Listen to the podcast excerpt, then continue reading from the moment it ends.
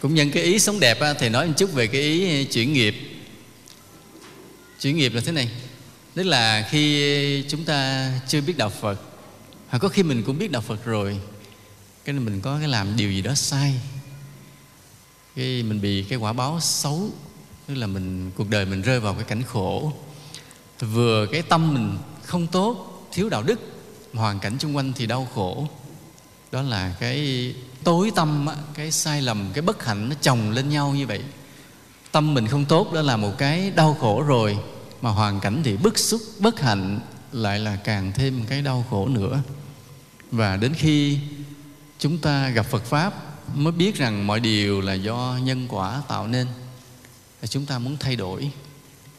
Cái mà ta muốn thay đổi số phận và tâm hồn mình phật gọi là chuyển nghiệp trong đạo phật gọi là chuyển nghiệp ta thay đổi đi, thay đổi tâm hồn và thay đổi hoàn cảnh của mình. Tâm hồn mình phải tốt lên và hoàn cảnh mình phải sung sướng hơn, hạnh phúc hơn.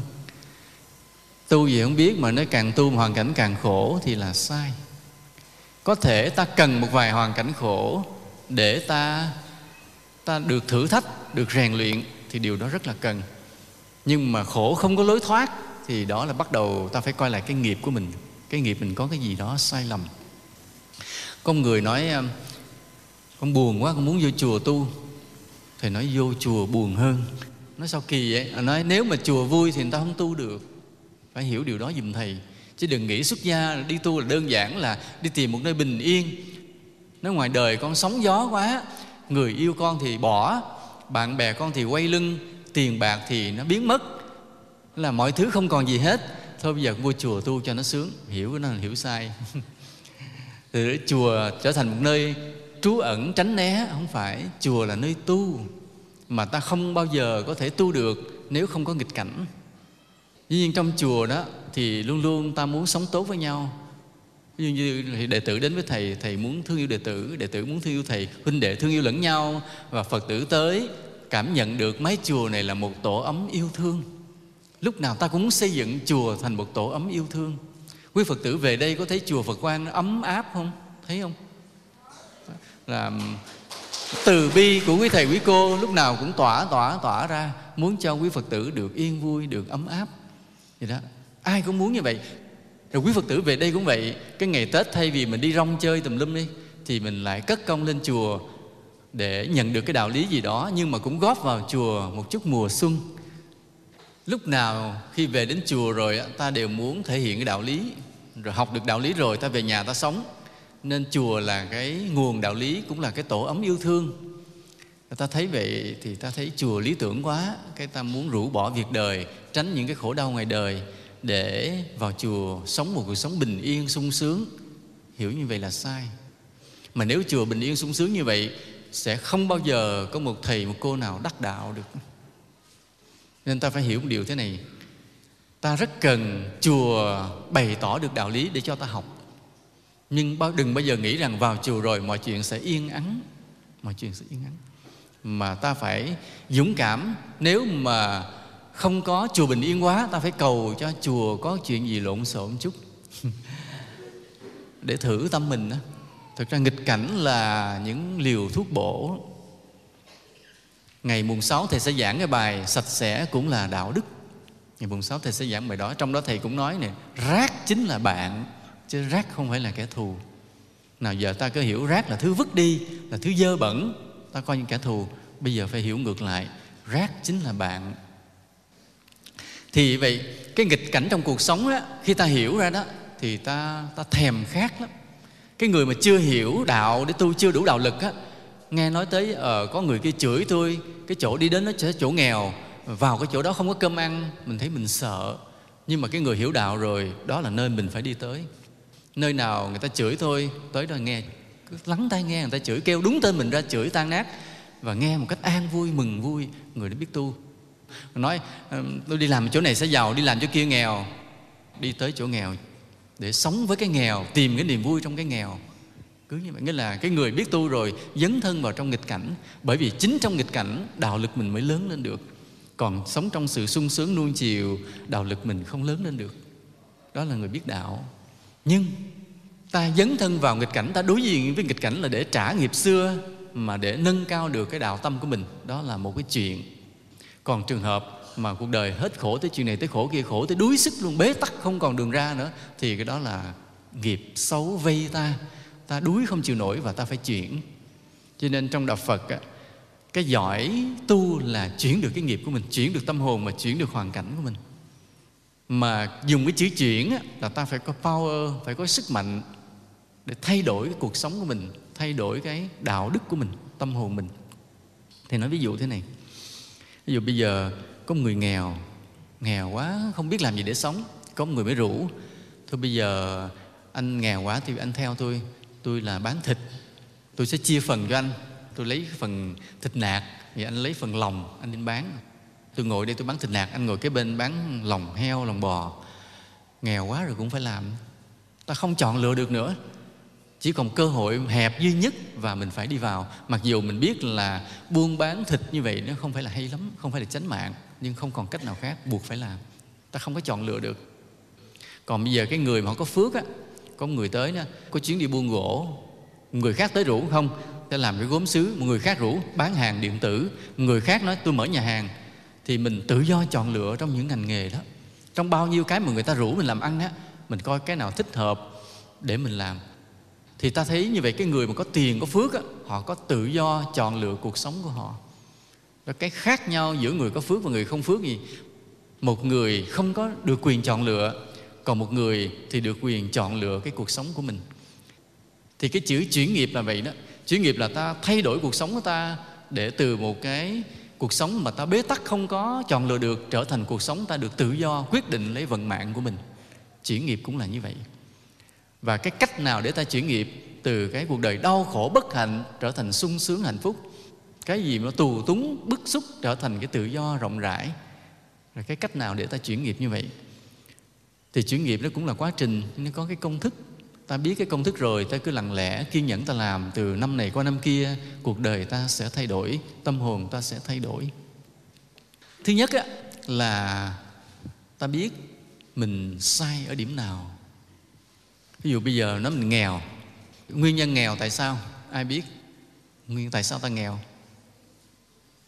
Ví dụ nói dạ thưa thì con nghèo chắc là tại con con hẹp hòi không có bố thí. Phải không? Không bố thí nên nghèo. Đúng không? Đúng. Đó cũng là một nguyên nhân để nghèo đó. Rồi có người thì thấy tâm con không hề hẹp hòi.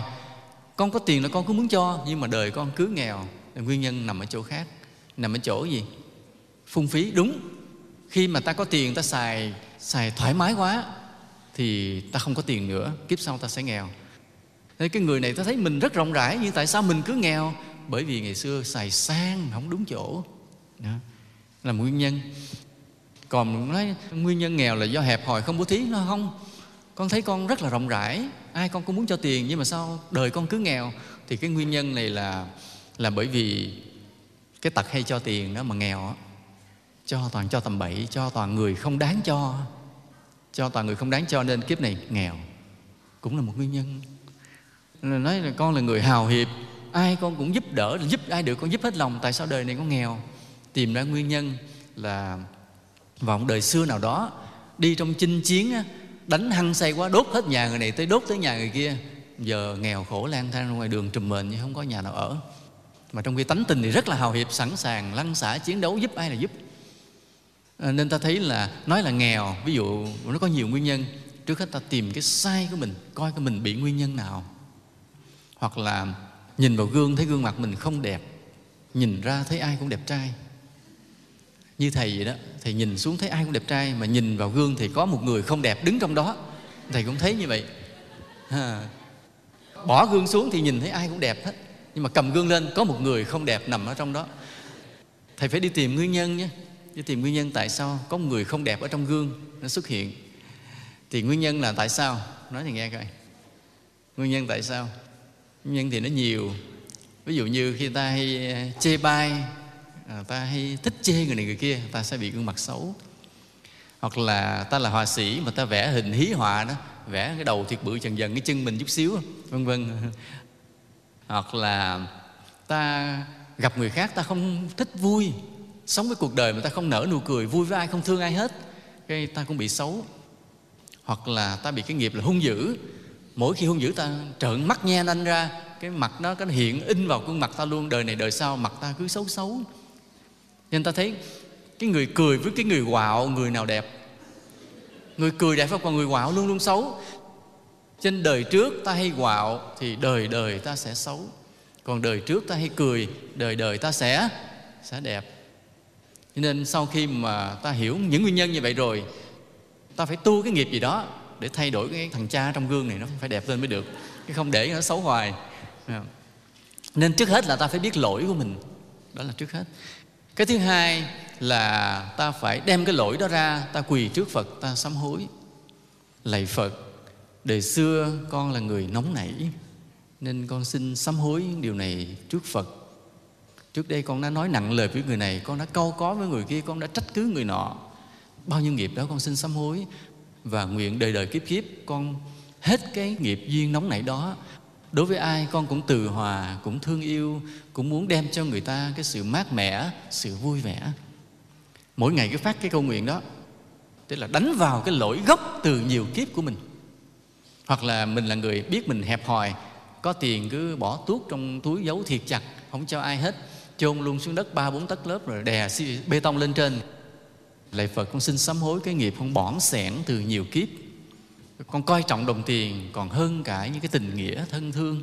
Nên từ nay con xin sám hối và xin rằng là nếu con có tiền, con xin mở rộng đôi bàn tay để con san sẻ, con cúng dường, con giúp đỡ, con yêu thương mọi người. Mỗi ngày chúng ta sám hối đánh đánh đúng vào cái gốc đó. Hoặc là có người có tật phung phí xài sang vậy. Nói lại phật, con có cái tật là phung phí hay xài sang hay là bo tiền không đúng chỗ, vân vân. Thì thì con xin từ nay là mỗi một đồng con đưa ra để giúp người thì bảo đảm đồng tiền đó biến thành niềm vui, biến thành đạo lý, thành đạo đức để cho người được vui, được sống đẹp. Thì ta sám hối vào đúng cái lỗi gốc của mình như vậy. Đúng vào cái lỗi gốc như vậy là cái nghiệp cũ của ta nó bị lung lay. Tại cái nghiệp nó có gốc, có rễ của nó, nhưng mình đem đúng cái lỗi ra mình cứ sám hối riết như vậy, cái nghiệp nó lung lay. Lần lần từ cái lời phát nguyện đó bắt đầu nó chuyển thành hành động là cái hành động thế nào? Ví dụ mình là người mình có 200 ngàn bỏ túi cái mình thấy một cái người đó họ, họ nghèo thì lúc đó cái mình tính đi luôn. Nhưng tự nhiên mới phát nguyện phật là thấy ai nghèo mình giúp cái mình đứng lại thò tay vô. Thò tay vô rồi cái nghiệp hà tiện á nó khởi lên lại. Mình rút tiền ra cái mình nó nặng quá cái mình bỏ vô lại mình tính đi. Đi rồi cái lời phát nguyện phật cái nó kéo mình lại. Cuối cùng cái lời phát nguyện đối phật nó thắng cái phải đau khổ móc ra 50 ngàn. Thôi cho anh, đừng bao giờ cho tôi gặp mặt nữa. Tôi quá đau khổ gì cái mặt. Nó thấy từ cái biết lỗi nè, phát nguyện trước phật, cho thấy khi mà làm được cái hành động đầu tiên mà ngược lại cái hành động cũ của mình nó cả sự phấn đấu rất là cực khổ. Cái lần đầu tiên móc tiền cho người ta, đau khổ cùng cực luôn. Nhưng mà cho được lần rồi bắt đầu nó có cái chướng. Lần sau bắt đầu mình sẽ cho dễ dàng dễ dàng nó đi tới hành động và ta cứ tích lũy cái việc làm đó 5 năm, 10 năm, 20 năm thì cái hoàn cảnh là bắt đầu mới thay đổi nghiệp tất đa ta mới chuyển. Thì nói cái nghiệp mà bố thí á, thương người giúp người mà đúng chỗ á, nó sẽ hiện ra một số cái quả báo. Ví dụ có lúc nào đó ta thích một điều gì khởi tâm bí mật trong đầu mình thôi đừng cho ai biết tự động điều đó tới liền tự động tới liền. Là bắt đầu cái quả báo của cái tâm bố thí thương yêu nó chín mùi rồi. Nhưng đừng ước mơ lớn quá tại phước ta còn nhỏ nó chưa đủ để ta ước mơ cái nhà lầu, nó hiện cái nhà lầu ra cho ta. Nhưng mà ta ước mơ cái gì vừa vừa, nhỏ nhỏ, nó tới liền. Là nó đã chín mùi, là cái phước bố thí đã chín rồi. Còn cái người mà, cái công đức họ dày dày dày đó, họ ước mơ cái nhà lầu, cái nhà lầu hiện ra liền. Hiện ra là làm sao? Nó không phải hô phép hiện ra, mà tự nhiên nhân viên nó kéo tới ào ào ào tới để ta mua vật liệu, mua đất rồi xây nhà, ào ào ào lên trong vài tháng có liền. Là cái người mà phước họ dày còn ta chưa tới đó nhưng mà ta ước mơ cái gì có cái đó ước mơ cái gì có cái đó. Những cái vừa vừa vừa vừa. Ví dụ chiếc xe mình vừa hư mình nói phải có chiếc xe mới đi. Vài tuần sau tự nhiên có liền. Mới ngợi nghĩ trong đầu chưa hề than với ai một câu là có liền. Thì đó là cái phước của cái sự bố thí đã chín mùi nghĩa là ta đã bắt đầu chuyển được cái nghiệp của mình. Ta có phước chuyển được nghiệp mình. Nên ta thấy để chuyển nghiệp á, có mấy cái giai đoạn. Thứ nhất là gì? Biết lỗi mình, phải không? Biết cái nhược điểm của mình, cái sai của mình nằm ở chỗ nào là cái thứ nhất. Cái thứ hai là gì? Đem cái lỗi đó ra mà sám hối với phật và phát nguyện cái điều ngược lại. Ví dụ mình bón sẻn thì giờ mình sám hối và mình phát nguyện mình sẽ rộng rãi bố thí. Mình nóng nảy thì mình sẽ sám hối và phát nguyện là mình sẽ thương yêu, nhẫn nhục, từ hòa. Cứ phát nguyện ngược lại hoặc là mình thấy ai giỏi, mình ganh tị, mình phải sám hối cái đố kỵ đó và phát nguyện là xin tâm con sung sướng khi thấy người thành công hoặc gây tạo phước lành như chính con làm được. Thì cứ như vậy, thì đó là cái thứ hai là là phát nguyện sám hối. Và cái thứ ba là gì? Bắt đầu là đi tới hành động. Là ta ban phát rộng rãi, ta thương yêu, ta giúp đỡ, ta hoan hỷ, ta ủng hộ, ta hỗ trợ, vân vân. Đó là tới với cái hành động. Sau khi tới hành động rồi tùy thời gian, có khi ta 3 năm, có khi 5 năm, có người 10 năm, có người 20 năm. Bắt đầu mới tới cái thứ tư là ta thấy hoàn cảnh chung quanh ta thay đổi. Tâm ta đã thay đổi trước đó cả 5 năm rồi, nhưng hoàn cảnh 5 năm sau, bắt đầu hoàn cảnh chung quanh ta mới thay đổi. Tự nhiên con người đến với ta tốt hơn, hoàn cảnh đến với ta thuận lợi hơn. Nhưng mà đừng, tới đó đừng có hưởng nha, đừng có khờ mà hưởng. Thì hưởng nó sẽ hết. Cái may mắn đến với ta, cái niềm vui đến với ta mà ta hưởng ta sẽ hết ta phải làm sao cái gì may mắn đến ta là ta đem, ta cho lại người khác liền. Giống như có lúa rồi đừng ăn hết mà phải đem đem gieo lại gieo lại.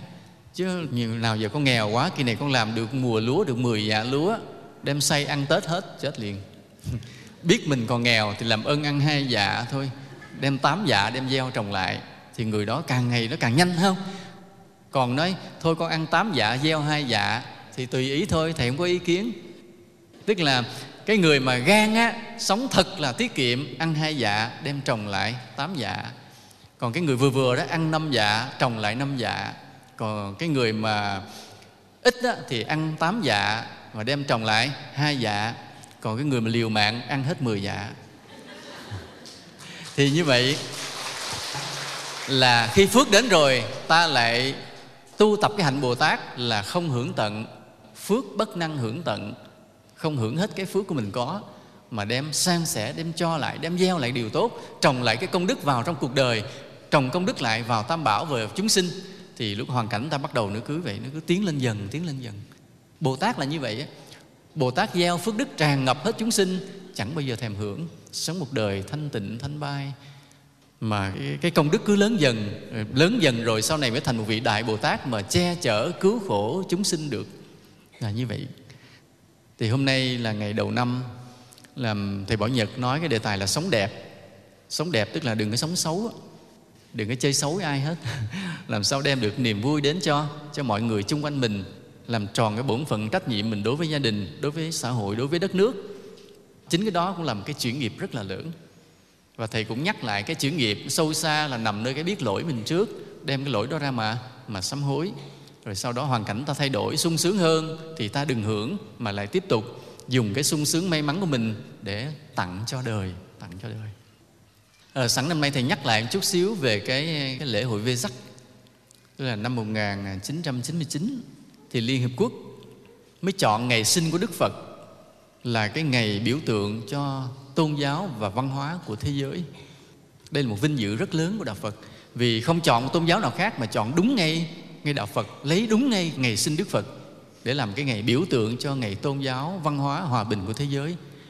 Vì họ nghĩ rằng, họ thấy rõ ràng rằng giáo lý của Đạo Phật đem đến bình an, hạnh phúc và hòa bình cho nhân loại.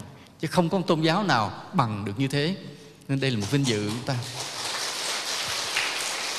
Rồi đến năm 2000 thì chính tại trụ sở Liên Hợp Quốc ở Nữ ước ở New York á, đã long trọng tổ chức cái đại lễ Phật đản quốc tế đầu tiên. Rồi mấy năm sau liên tiếp thì có Thái Lan làm. Riêng năm nay Việt Nam ta đăng cai để tổ chức cái đại lễ Vê Sắc Phật đản của Liên Hợp Quốc và tất cả những Phật tử chúng ta đều phải hân hoan, chào đón, đóng góp vào cho cái đại lễ đó được thành công tốt đẹp mỗi người chúng ta đều phải cố gắng đóng góp vào đó và đóng góp như thế nào thì thầy có nói hết trong cái đĩa giảng là đón mừng đại lễ Phật đản một lát nữa thì mời mọi người xuống thỉnh một đĩa về xem nha. Ai chưa có thì thỉnh mà xem, ai có rồi cũng thỉnh, đem cho người chưa có. Để ta biết ta sẽ đón mừng cái đại lễ nó như thế nào. Thì công ty Pháp Quan sẽ cố gắng mình đưa ra nhiều cái sản phẩm về vê sắc là quý Phật tử sẽ mua về ủng hộ trang trí trong nhà như một bản tóm tắt lịch sử Đức Phật, hoặc là một hai chục cái banner biểu ngữ về cái lễ vê sắc thì ta hùng với nhau ta mua thì chừng 10 nhà ta hùng lại một nhà treo hai cái bị nó đánh số từ số 1 tới 20 á. Cứ một nhà ta treo hai cái nhà ta treo hai cái trước nhà. Thì khi người ta đi từ cái nhà thứ nhất tới nhà thứ 10 thì người ta đọc được hết 20 cái biểu ngữ đó. Mình hùng nhau mình mua nó cũng rẻ chứ không có mắc. Mà xóm nào làng nào đường nào nhà nào của phật tử là mình cũng treo hai chục biểu ngữ đó hết để nhắc mọi người về cái, cái lễ về sắc và nhiều cái sản phẩm nữa.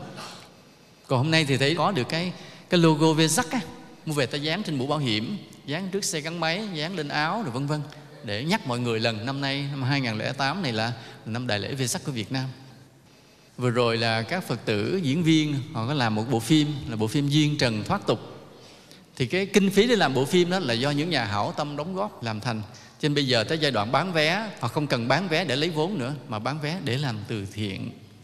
Thì có một số rạp ở Vũng Tàu, Sài Gòn là có chiếu ở Biên Hòa như có chiếu nên ta hãy ủng hộ cái hãng phim này bằng cách ta mua vé về xem cho mình và cho những người gia đình mình đi xem.